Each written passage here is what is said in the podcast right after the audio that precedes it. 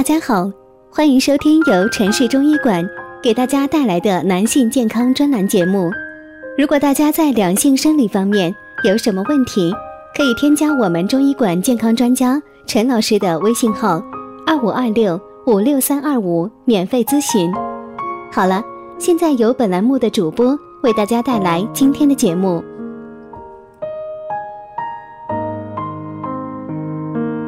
我们这一讲的题目是啊，三伏天到了，你出现盗汗了吗？这种汗可不仅仅是肾虚哦。从本月的十二号开始啊，就进入到三伏中的初伏。最近多地区都已经开启了烧烤模式了，一些容易出汗的人呢，也开始叫苦连天。其实啊，出汗太多并不都是正常的现象。如果彩汗淋漓，更要小心是疾病的信号。有朋友就要问了：采汗，什么是采汗呀？就是带颜色的汗。别着急，咱们慢慢的和大家一起来了解。咱们说呀，中医汗症是多样化的。中医认为呢，汗乃人之津液，而且血汗同源。这个汗液和血液也存在着密切的关系。一般来说呢，生理性出汗和气温高低、衣着厚薄有关系。如果和上述因素无关，就要小心病理性出汗。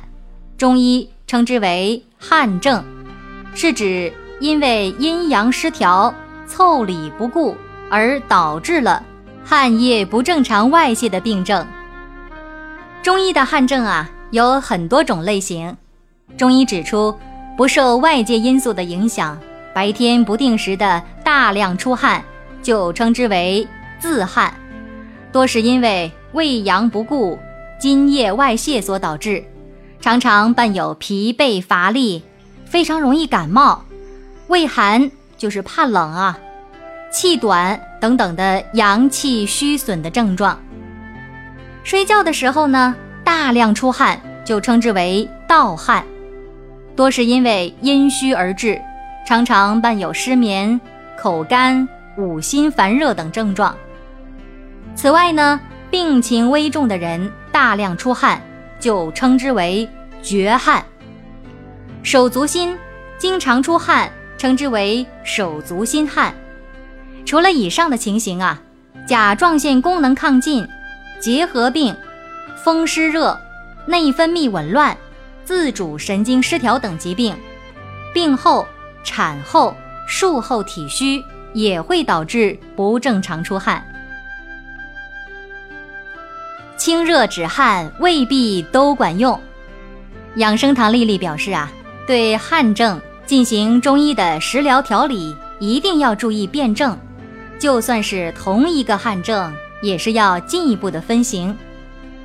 如果是气虚型自汗的患者呀，一般以调补为主，食疗呢可以选择大枣、黄芪、山药等。气阴两虚的患者呢，则是要注重益气养阴、清火滋阴，可以食用银耳、百合、洋参、枸杞等。如果是气虚及阳虚而引起的自汗，则是不能够采用清热止汗的方法。有颜色的汗，大家要警惕了。黄汗，这个呢，或者是预警肝胆疾病。汗液呈黄色，主要呢是因为血液当中有一种名为胆红素的物质浓度过高而导致的。主要见于肝胆疾病，如胆囊炎、急性肝炎、慢性肝炎、肝硬化等。此外呢，过多的吃一些像胡萝卜、橘子、橙子等等，也可能出现暂时性的黄汗的现象。说完了黄汗，还有白汗呢。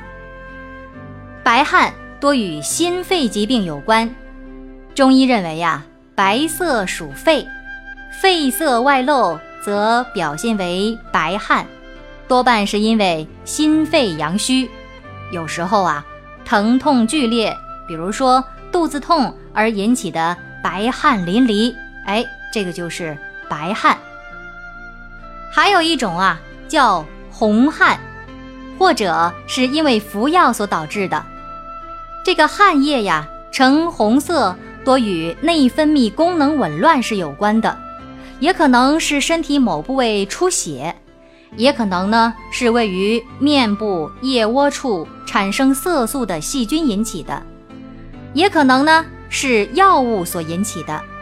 如果你服用了碘化钾等等的这些化学制剂，也可能会出现红汗，还有绿汗呢，或者是因为胆汁外泄。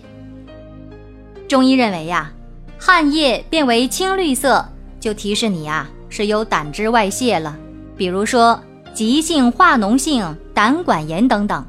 你是哪一种汗呢？相信呢你也有一个大概认识了吧？好了。咱们这一期的话题就到这里了。